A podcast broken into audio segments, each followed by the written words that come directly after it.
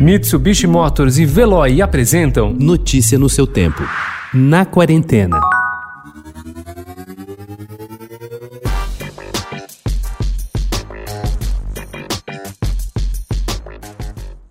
Saga sem fim, contos de impulso, projetos biográficos, promessas fictícias ou linhas que poderão se tornar qualquer um deles ou nada. Das poucas atividades criativas que a pandemia não pode impedir, a escrita é uma delas e deslancha no ano em que o mundo foi para casa. Sim, quem escreve está sempre em confinamento, dizem os autores. Uma imersão que começa quando se liga o computador e se completa assim que um universo que nunca está ao lado é acessado. Autores e autoras envolvidos por uma rotina compulsória que os leva ainda mais a seus interiores, com mais tempo ou inspirações que o isolamento pode provocar, se lançam para desengavetar ideias e finalizar livros, já pensando em quando tudo passar. Ou e isso daria um senhor conto de realismo distópico, se não passar nunca.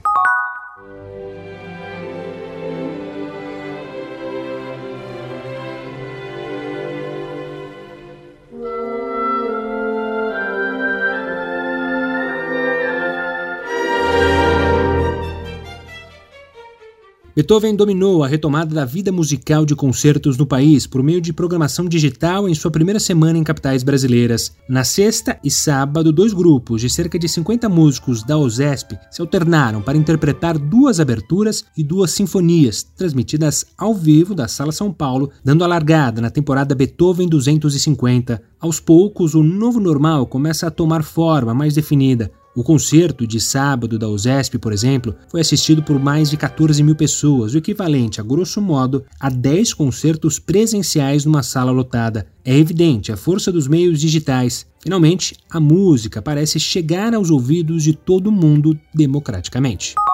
Pedro narra sua história enquanto relembra a trajetória dos pais, Marta e Henrique. E os dissabores são comuns a boa parte da população brasileira. Um dia já tinha sido algemado como um bandido. Isso aos 14 anos, quando você estava num ponto esperando o ônibus em Copacabana para ir encontrar o seu padrasto. E ser confundido com um bandido vai fazer parte da sua trajetória. E você vai custar a compreender por que essas coisas acontecem, relata o filho, relembrando um fato ocorrido com o pai. Pedro, Marta e Henrique são negros e estão no foco de O Avesso da Pele, terceiro romance de Jefferson Tenório, carioca radicado em Porto Alegre. Não se trata de um libelo, ainda que a força de sua mensagem seja poderosa.